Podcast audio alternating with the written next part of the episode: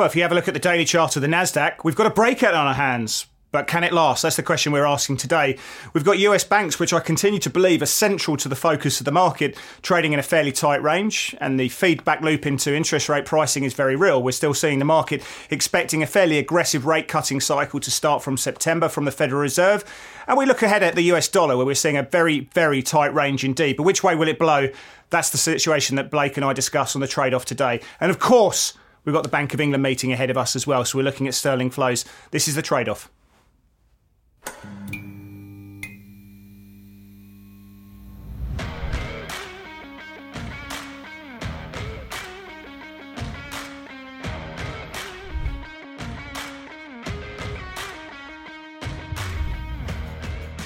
Well, hi there, I'm Chris Weston from Pepperstone. I'm going to be joined in two seconds by Blake Morrow from Forex Analytix.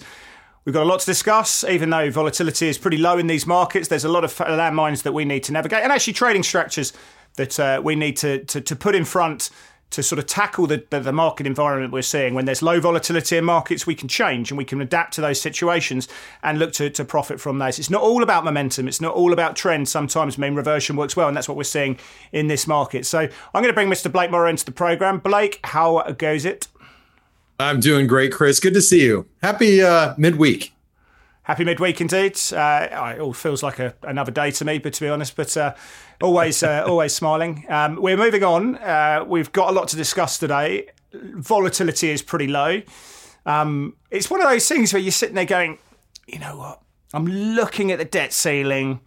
We know how it ends but it'd be nice to have a little bit of volatility. It's going to be tough for you Americans when, you know, obviously getting through that, but it'd be nice to have a little bit of volatility, wouldn't it? It would be, you know, it, we're, it's it, everything's tight, but look, uh, it's the calm before the storm. I know that that that phrase is used a lot to describe the markets, but I truly believe we are really poised to make a big move, one way or the other, and uh, I think we need to all be prepared for it. And that's why these setups that we're going to bring you today, I think, are going to be very important moving forward we trade our market environment. We need to recognise the market environment, and our strategy is deployed in that market environment, whether it's range bound markets, you know, trending markets, range expansion. All those factors matter, you know, and, and, and so you've got to know that market environment. And I think that's where we can that's where we can offer some value in today's uh, in today's market. So let's go straight into topical fundo and let's look at the big macro thematics, the talking points that are present at every barbecue.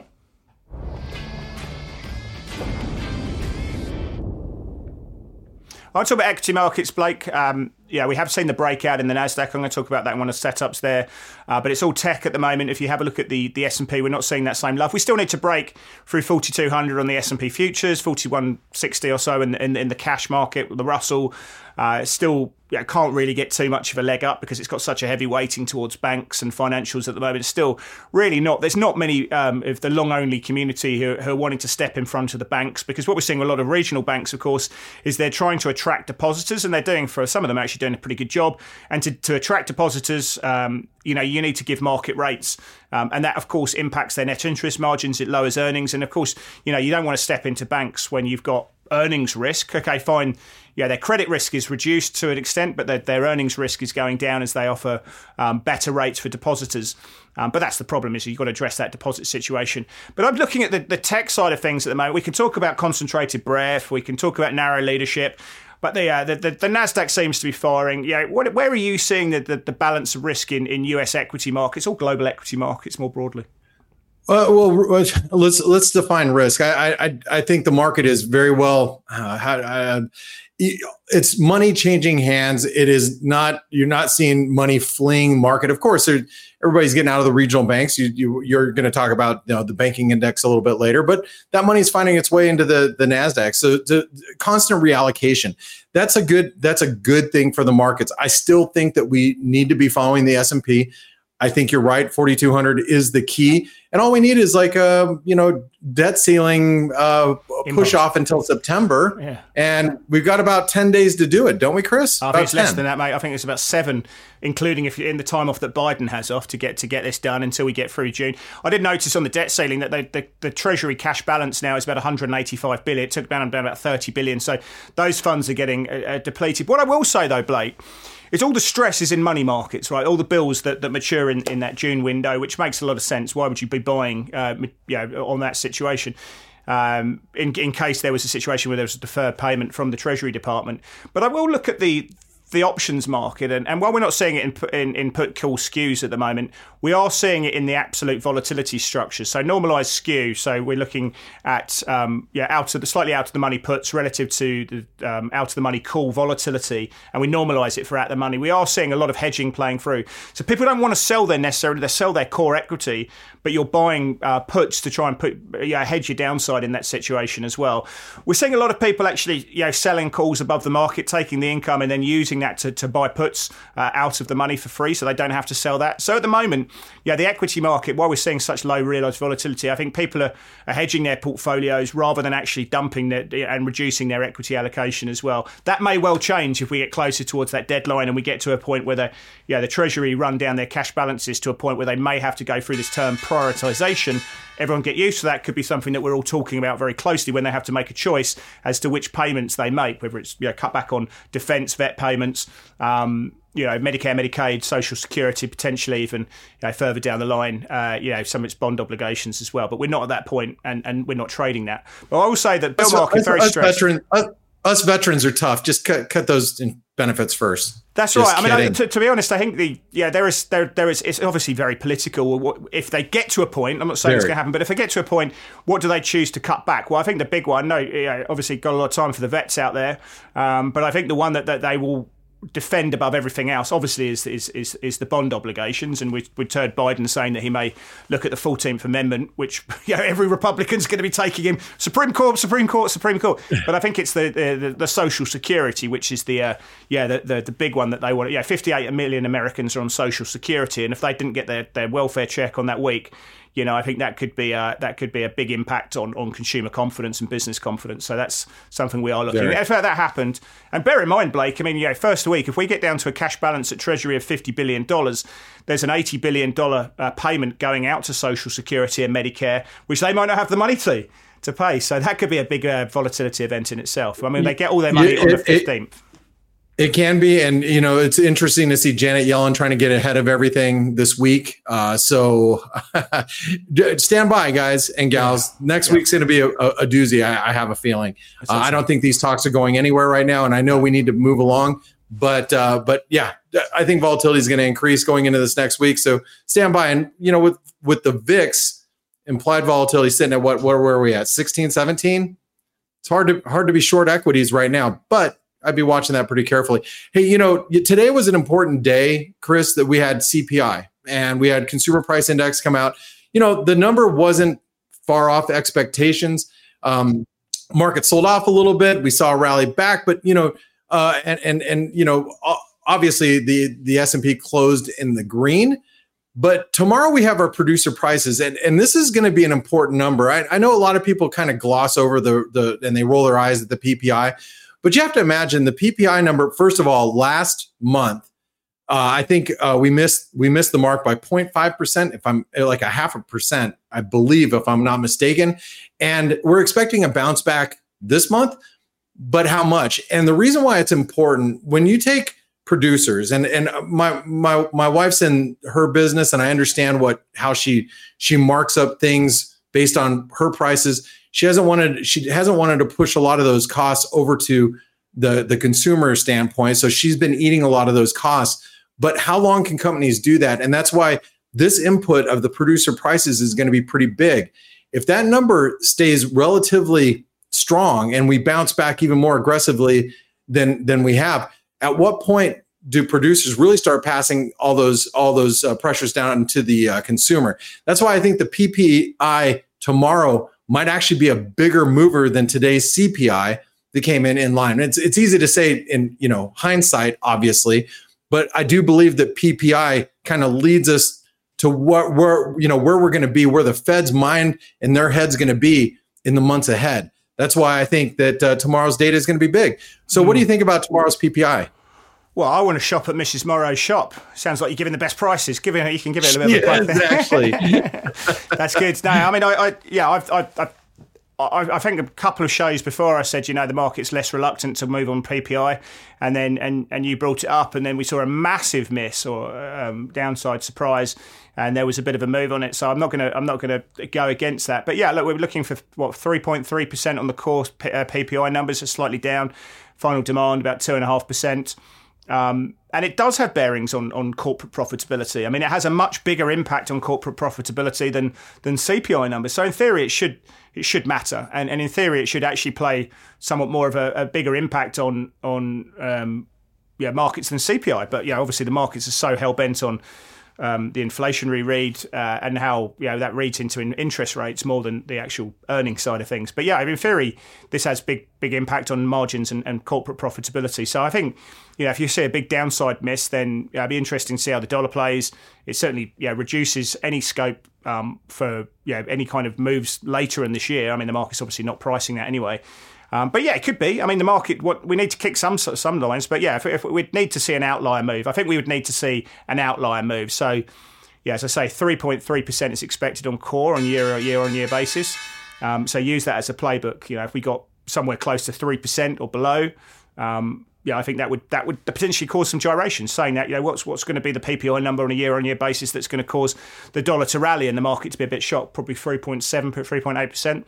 So I think there's a bit of a tolerance there. So you know, I think you bring up a good point. It's something that has missed expectations by quite some way before. Potentially, it could do today, but I think that's what's going to be needed to cause uh, to to see this being the the gyration effect there. Anyway, and, I, and I was just going to say, I, am just grasping at straws right now, trying to get us out of the range, trying to find something that's going to get us out of this range, Chris. Well, I think and, it's a good chance. Let's bring, let's bring, up that dollar chart just to show you the range yeah. that we're in at the moment. Actually, I don't have it. Sorry, it's the wrong section. I've jumped well, the gun. Let's talk about the dollar. Yeah, well, let's talk about the dollar because well, if we look at the, the daily chart of the Dixie, you know, you are seeing a situation right now, which which I won't go too much into the technicals. I say, I've got a chart on that in a second, but yeah, the range is, is, is very very tight at the moment. You know, a lot of that's obviously down to the euro dollar, the euro component of the dollar index basket, fifty seven percent weighting towards that. Um, but you know, we've said we failed at, at one one eleven in euro dollar, and it looks like it's going down to the double bottom target um, or double bottom neckline, should we say? I mean, euro's been um, yeah, there's been some issues in Europe recently. I mean, you are seeing inflation expectations falling. Um, the Citigroup economics and, in, and, and inflation surprise index is trending lower. I mean, going to Europe, I mean, we saw the factory factory orders number in Germany down 10%, the, the industrial production numbers down 3.4%. Yeah, it does feel like economics are starting to crack, or at least look less positive, which have been such a positive. And I'll go, you know, obviously their leverage to China is very strong, and we obviously saw the, um, the, the, the poor import number from from China this week on the trade balance. So there are a few sort of wor- worries that perhaps you've got this mixture of, of somewhat failing economics in Europe um, against this, this still very high inflationary environment where the ECB are still talking up rate hikes. It's sort of stagflationary environment, not, never good for a currency. And obviously that's a, a big impact on that dollar index. But how do we break it? What do we need? Do we need to see volatility in rates? Do we need to see some sort of trend in the bond market? What are you looking for? Well, you, you know, I've, I've talked to a lot of people, Chris, regarding um, uh, that are really, really bearish on the dollar. Um, there's so many people. It's like it sentiment is like overwhelmingly bearish the dollar, and rightfully so. The dollar hasn't rallied off the, I think the 101 or 100.85 is like the key level of support that that we're all looking at and we haven't been able to rally even with this this uh, the the bank seizures that we've seen you know the the regional banks and people keep citing that that is that is like a telling tale that That's the, the dollar. Difference. That's the difference in the smile now. Before you like, whenever there's stress, you buy dollars. It's the opposite now. You get your money out of the US. You don't want to be leveraged to that side of things. This is this is quite a new phenomenon, right? But yeah, yeah, and and I hear what you're saying, Chris. But is that really?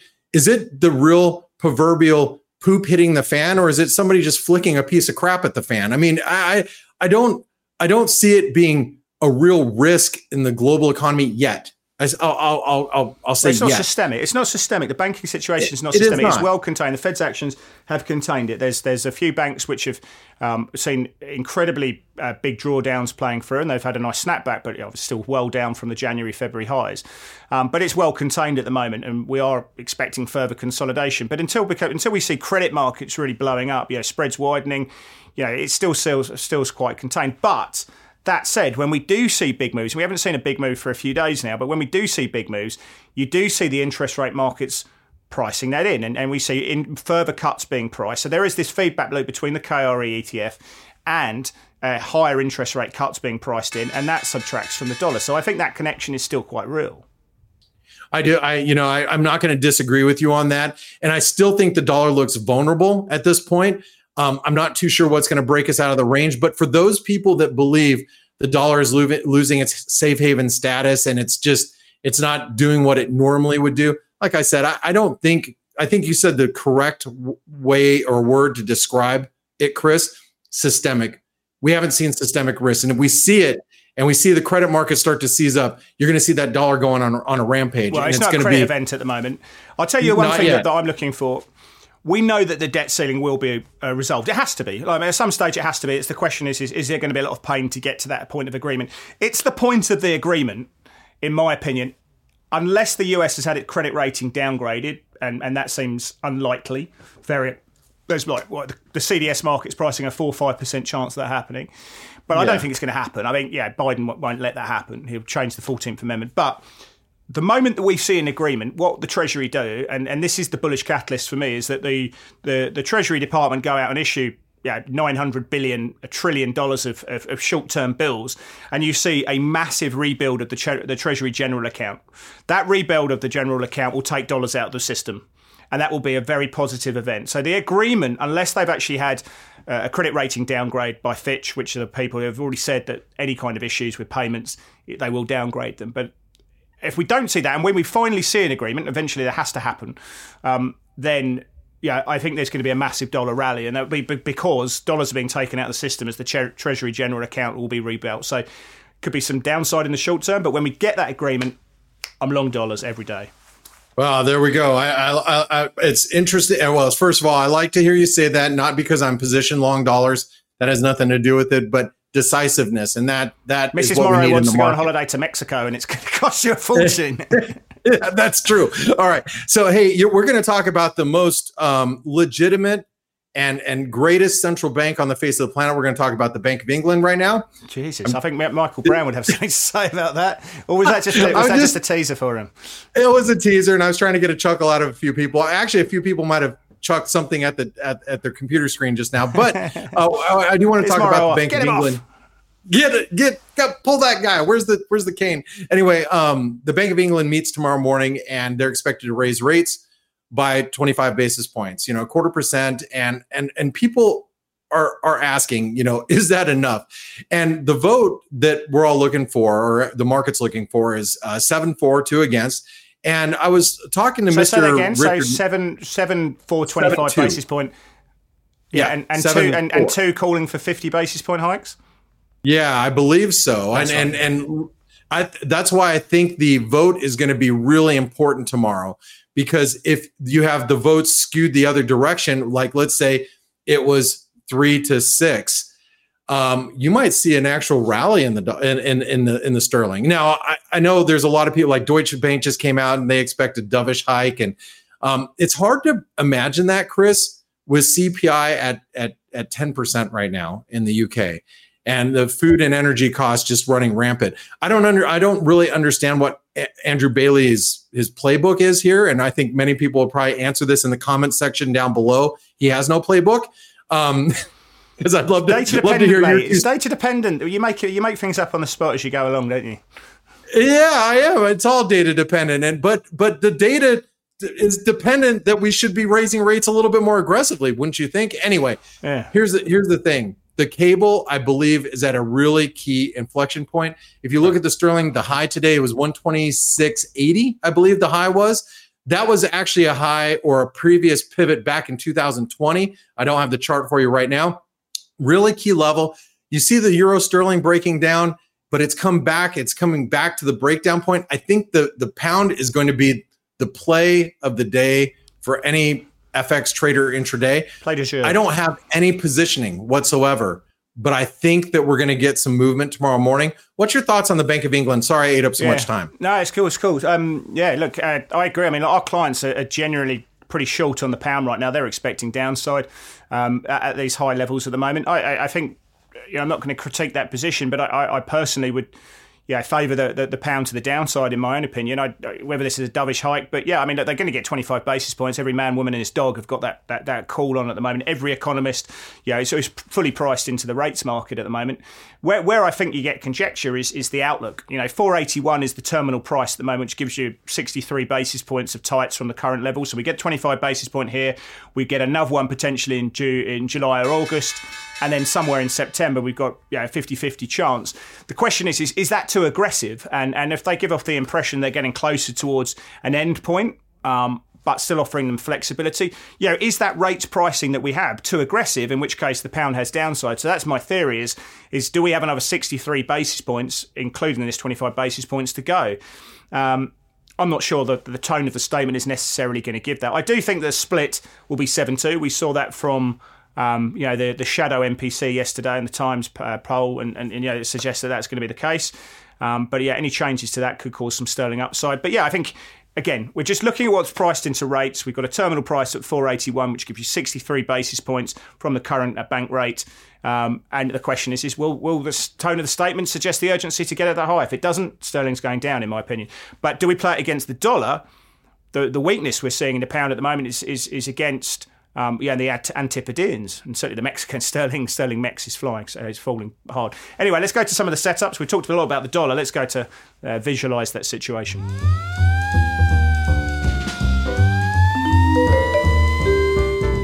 That music gets me every time. Let's bring up the Nasdaq. Um, I actually don't have a dollar chart there at all. Actually, I should have done. But uh, we've got the Nasdaq 100. Yeah, we've got the breakout here. I've talked about it before. The bull flag that, that we've rectified and, and broken out. I love. The, I, I do like the setup. You know, it, you, have had the breakout.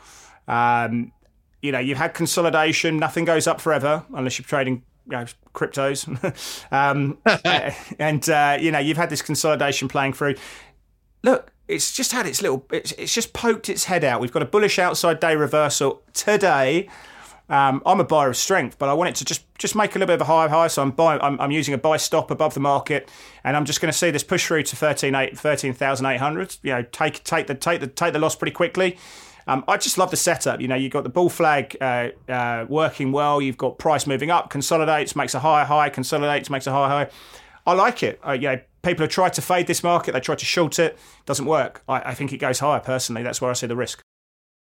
Well, you know, uh, Chris, one of the one of the things that's not drawn on your chart, if you drop a trend line across the tops across all those highs and the wicks right there, that's going to put the top of, of an ascending wedge. Now, an ascending wedge, by definition, is actually a reversal pattern longer term. Now, that doesn't mean that we can't break higher and that doesn't mean we can't continue to grind higher for quite some time and i have to i have to admit the nasdaq has been a standout uh, index i think you've called it really really well trading it long against even even uh, on a pairs trade against other indexes well, I like, like it, I like it i like it long at the moment against the us 30 or the, or the dow effectively so we've been looking at yeah. the russell long Nasdaq, short Russell. I, think long Nasdaq, short uh, US 30 or the Wall Street uh, is, is, probably the trade now, or you can just go generic long, in my, in my, opinion. But yeah, I think playing a pairs trade is is a good way. A lot of a lot of people are doing it against the Russell. A lot of big funds are you know saying that the best way to play an economic slowdown is long Nasdaq, short short Russell, and that should, continues to be a fairly consensus trade. Consensus trades scare us, don't they, Blake? But you know that, this one, yeah, as a, as a, you go long or you, yeah, do it as a long short strategy. I think works well. I think you know, I it, hey, it looks like it's breaking higher, so I think it's a good setup, and I don't think it, it should be faded just yet. But something that might get faded soon. Let's take a look over Bitcoin, Chris. And Bitcoin's had my attention recently. You know, you can look at it as a head and shoulder pattern, a rounded top. I had somebody tell me today or ask, you know, hey Blake, is that a head and shoulder pattern? So I thought I'd throw that up there too. That wasn't my own view. But what I'm looking at is I'm really, and I, and, and every day I write down the same number, 26,600. Period. End of story. That that is like what I like to call the line in the sand. It's the 38% retracement. It really is going to uh, segregate the bull the, the boys against the men. Just kidding. It's the Bulls versus the Bears. You know, so as long as we stay above that 38% retracement, that 26,600, 700, depending on what data feed you're using, right around there, it's bullish. But if we get below that, this rounded top that we've been building it's going to break down and then i think that we could we could squarely be looking at the 200 day day moving average maybe as low as like 23900 around that 618 retracement but it is starting to scare me and it's starting to be one of those cracks beneath the surface that i'm seeing on risk that i think it you know should especially if you're trading long the nasdaq you should be paying attention to but what are your thoughts on bitcoin here chris well, to be honest, we're actually seeing quite a lot of action in um, yeah the, the, smaller altcoins as well. I know there's a few that, that you know, things like Pepe. Everyone's sitting and going, oh, you know, it's got this it's broken the downtrend. You know, you've got this really big horizontal resistance level now where it's just consolidating, certainly on an hourly chart. But everyone's looking to buy the breakout there. Yeah, there's, yeah, there's a lot of activity that started to, to, to, to creep up in some of the smaller altcoins, the shitcoins, if you want to call them. Um, but yeah, no, just going back to your point on Bitcoin, it's interesting that you know you've seen that love for the Nasdaq. Um, but yet Bitcoin's not finding that. You know, you've had that love in the in the in the gold price, and now it's consolidating. Um, and you know, but Bitcoin is just getting that rounded top. So maybe people are you know, taking their flow and trading elsewhere. But the price is the price, and that's what we react to. So it doesn't really matter what other things are doing. If you want to trade Bitcoin in isolation, if it does break that 26623 uh, level, I mean, I hadn't put it up myself. I mean, that that I love those path patterns. I, lo- I love cup and head, uh, you know, cup and handles on, on on the way up and reversals in that situation. I think if this breaks, you know, it, it, probably does have that that move down to the 200 day moving average. Um, but uh, yeah, I think the world has become, yeah, certainly from a crypto perspective, they're getting quite excited about this idea that the Fed could open the door to, to, to further easing further down the line. I think liquidity beneficiaries have, have done well. Uh, but yeah, I think this is a good chart. This is a setup, Blake. This is a setup, and this, this is, is, a setup. setup. you need to have on the radar. I want to bring the KRE ETF. Now, look at this headline that I've brought. I'm going to give myself a massive pat on the back for this one. Regional banks are cratering Question mark. Do you like that one? I like that. Yeah, cratering. I get a job as a headline writer for the Sun newspaper in the UK at some stage. But what we've seen um, is that big consolidation zone. We broke to the downside. Yeah, we've had a bit of a move up. Yeah, we're seeing in a lot of the regional banks the outflows seem to have abated short term. Um, yeah, the, the, the take up from the Fed's liquidity facilities um, yeah, the bank term funding facility and the the, the term pre uh, discount window as well. Yeah, there, there's a, there was a lot that was to do with FRC. Um, but yeah, it seems that it's dried up a little bit. But no one's buying these banks, Blake. I mean, the long only funds are just not stepping in. It's just not happening. And why would you when you've got earnings mix under under pressure at the moment? You know, they've had to you know incentivize by by increasing deposit rates at the moment. Um, and that's that's hurting net interest margin. So you've got a, you've got a, uh, an earnings uh, hit to this. Um, but then the short sellers have, have, really been going to town of late. I know there've been talk about potentially banning short sellers in banks. I don't think it's going to happen at the moment. Um, but you know the, the, level of shorts in the KRE you know comes to about 50% of total outstanding including the synthetic longs which is a massive wow. amount of short sellers uh, out there but what yeah this is perfect time for short selling why wouldn't you do it when you've got no buyers out there you can just smack the price and, and, and it brings it down so I still think this is a really interesting chart. Do we go back up into that, that former consolidation zone? Do we roll over? If we, yeah, I think what happens with this ETF will have big implications for global risk assets. So, what do you think? Well, I, first of all, I, I do think it's bearish. There's no reason to be buying it. But if, if you went back to the last chart, Bitcoin, one of the things that have been supporting cryptos is when you know banks are under pressure people have looked to crypto as more of a safe haven type of product. Well, i think it's the interest rate have- feedback though isn't it? It's like you know banks go down interest rate cuts get priced in because of financial stability risk people buy crypto. So it's like a whole like a vicious circle right? So the, the flip side and i guess the reason why i bring that up is if you do see some sort of bounce in the kre i think it'd be short lived that little yellow box that you have there i think that's something you sell right into if you see it again. Uh, that, if you see it again. That, did I just say that? I did say that. Um, we, we, that's scary that I just said that. Uh, you know, if you're if you're if you're a regional bank buyer, but anyway, I think that that is going to be topside resistance on any rally, even if it's a little oversold right now. So, uh, speaking of something that's not oversold, Chris, I want to take you over to the euro yen, and I got a little, and I'm going to talk my book really quick. I'm going to talk my book. I am short the euro yen as of today and I, I, I started shorting it because or today or yesterday, actually last couple of days depends on what where you're at. Um, but I've been shorting the euro yen. I'm going to continue to short the euro yen in this bear flag pattern.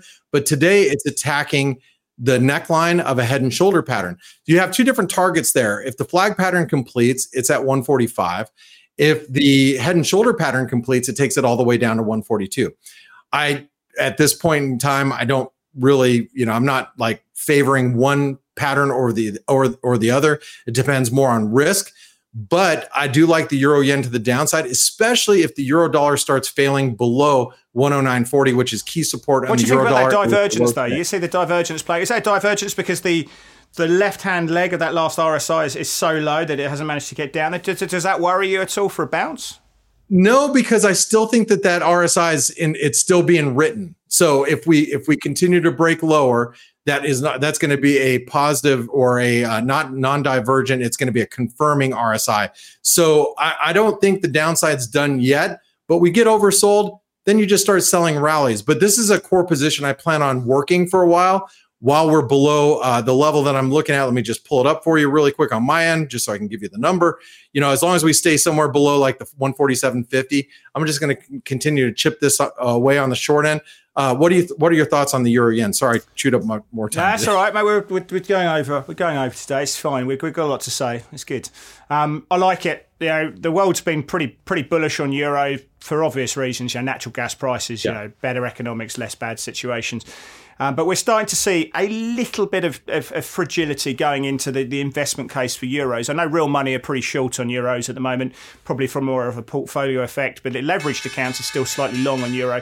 And that means from a positioning perspective, there's still a lot to go. We know that the world's been pretty short on yen um, for obvious reasons. They've had to push back on you know, their their review, and, and, and people were all saying that they were going to move on yield curve control and that target in, in June. Now that it's been pushed back later on, and and so that that's weakened the yen off. But I like this. I mean, it's I, I, can make an investment cut. I can make a trade case from a fundamental perspective why it would go down to those targets you talk about.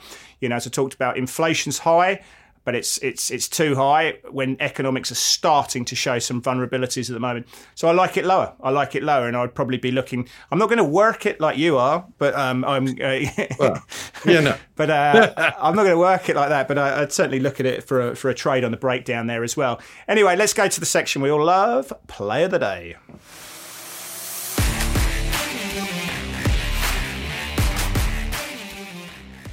Okay, let's have a look at the Euro Aussie. Now, I've been pretty bullish on Sterling Aussie, uh, and that's that trade's come under a halt now. Know, Sterling Aussie Euro Aussie, they've started to show cracks. So what we've got here is a regression channel. So it's it's really just looking at something more on a statistical basis. You've just got that line of best fit that goes through and two, two, two and a half standard deviations either side of that section. And it's been responding and, and respecting that really, really well. Now, what we've seen is a breakdown through there. We're, we're testing horizontal res- uh, support levels at the moment, and you can see that doji on the daily chart there. Well, now the way I want to play this is just use that momentum. I've got a, a sell stop order below the low. I just want to wait for it to just come crashing down, and I want to ride that lower. Um, yeah, we've got a couple of levels on the downside that we're looking at. Um, but yeah, I'm looking for sell stop orders um, in this situation. Now, the thing is, as I talked about with Euro, factory orders getting weaker, industrial production numbers getting weaker. They've got high inflation, which still means um, that they're going to raise rates but it's largely discounted into the price. On the, the other side of the equation, we've seen the Aussie budget, not something that people really trade on, but it's expansionary. It's yeah, it's going to be disinflationary this year, but it will in, in increase to, to, greater growth in the years ahead. Um, you know, I'm still still a believer in China. Um, and if I actually look at the, the trade import numbers, while they're weak for most countries, actually still pretty strong for Australia. So I like the trade lower, but um, yeah, I want to just wait for that momentum, break through the lows, and try and try and ride it lower. So I'm just not in the trade now. Just a bit, I'm, I'm, I'm a weakness manifests into further weakness in this trade for me.